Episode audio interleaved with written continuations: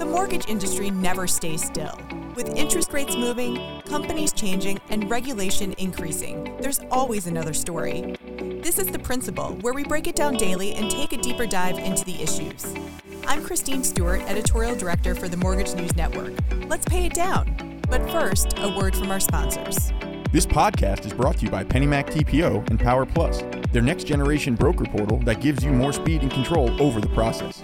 You can now disclose, lock, and manage your loan seamlessly from start to finish, all in one place. It's another reason why greatness lives here. PennyMac TPO is division of PennyMac Loan Services, LLC, Equal Housing Lender, NMLS ID number 35953, licensed by the Department of Business Oversight under the California Residential Mortgage Lending Act. Conditions and restrictions may apply.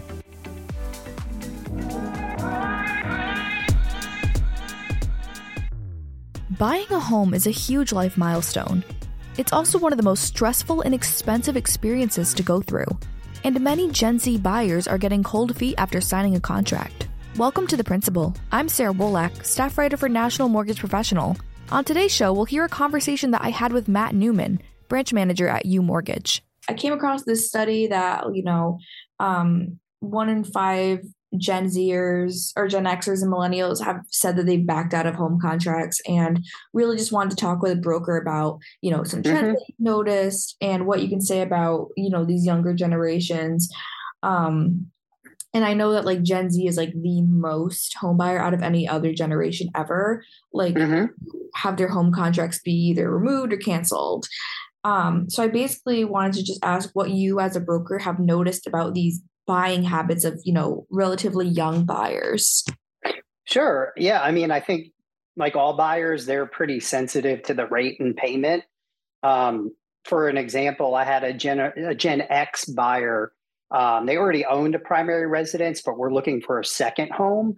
And you know they were going to do like airbnb and use it for their family.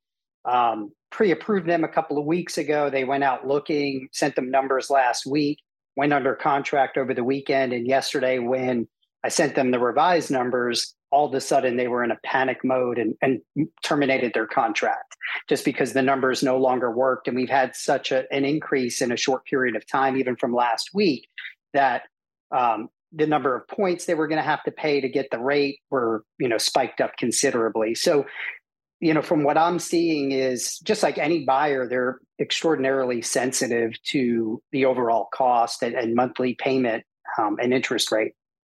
So were they ri- originally not thinking of these circumstances before? Like, you know, what do you think made them get cold feet all of a sudden?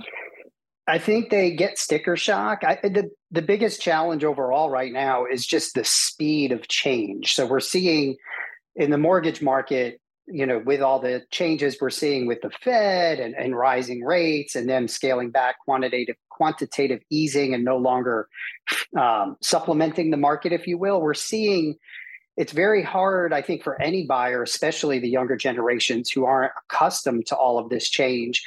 Just when they go to get pre-approved and it takes them a while to find something, and then they get excited and find something, and then all of a sudden the numbers are totally different just because you know the movement we're seeing in a very compressed period of time as far as rate increases is is really unprecedented. Um, normally we would see these kinds of moves over a year. They, would be very slow. Um, so i think you know when, when the numbers shift that much it either knocks them out of being able to qualify altogether. Um, the biggest challenge i've seen though also with gen x millennials and gen z is we've had a housing shortage. So it takes them longer to find the perfect home. Um, so that again is is prolonging the home buying process and just giving them more time uh, to have the market change on them. Um, so they could be a lot of times they'll come back to me after we pre-approve them and say we're not finding anything in our price range. Can we go up?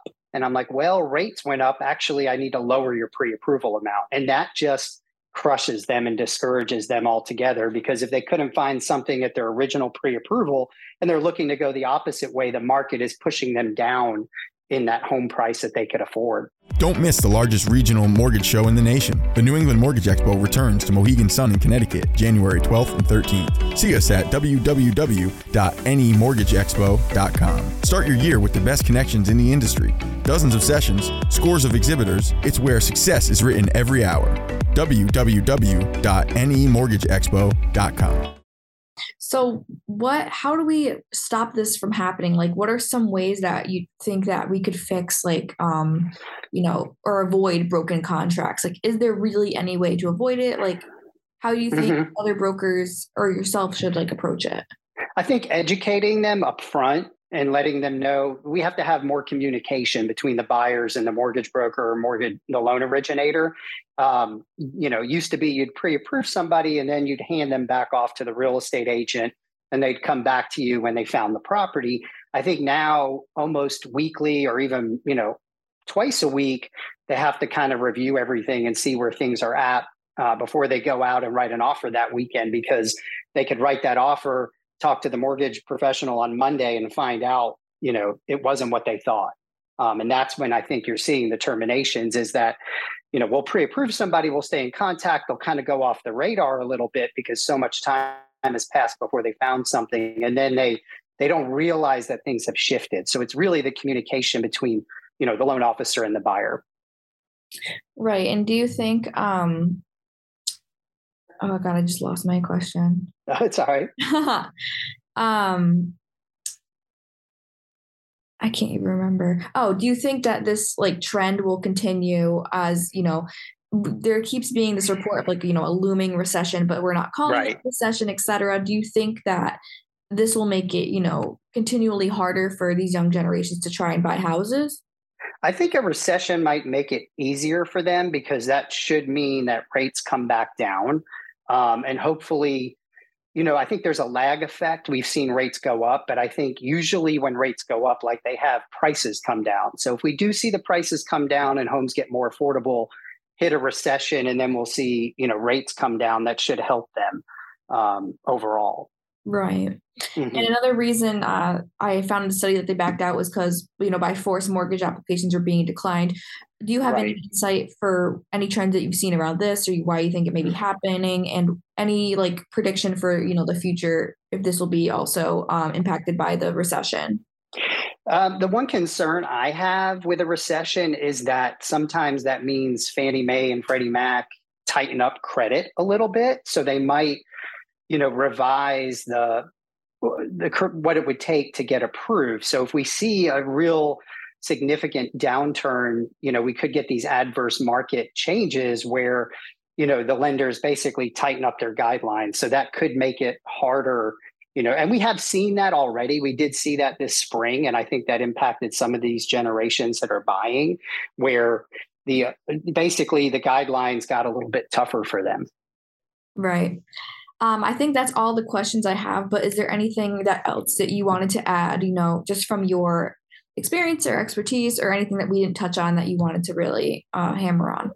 Um, no, I just think communication. You know, really, in order to avoid terminated contracts, you know, the buyer, the loan officer, and the real estate agent really need to work more closely together now than ever. Um, whether that's a weekly call, just everybody needs to be on the same page. And I think that's when we see the, the contracts I've seen terminate were when that communication wasn't, uh, you know, recurring and consistent. So I think if, if people are aware of the changes and everybody's staying up to date on that and working with a local lender or mortgage broker, I think that could help avoid that. Well, thank you so much, Matt, for your insight. Yeah. Really, really appreciate it. We'll be right back with your headlines after a brief word from our sponsors. This podcast was brought to you by PennyMac TPO and Power Plus, their next generation broker portal. Visit tpo.pennymac.com to sign up. PennyMac TPO is a division of PennyMac Loan Services, LLC, Equal Housing Lender, NMLS ID number 35953, licensed by the Department of Business Oversight under the California Residential Mortgage Lending Act. Conditions and restrictions may apply. Here are your headlines for today, December 20th. The CFPB is ordering Wells Fargo to pay $3.7 billion, including 2 billion to pay back 16 million customers. The CFPB is ordering Wells Fargo to pay $3.7 billion, including 2 billion to pay back 16 million customers. The CFPB says Wells Fargo is guilty of a rinse repeat cycle of violations, including denying borrowers mortgage modifications. Wells Fargo says that this settlement is a key step in fixing those problems. Speaking of the CFPB, two groups of attorneys general want the Supreme Court to take up the case around the agency's budget.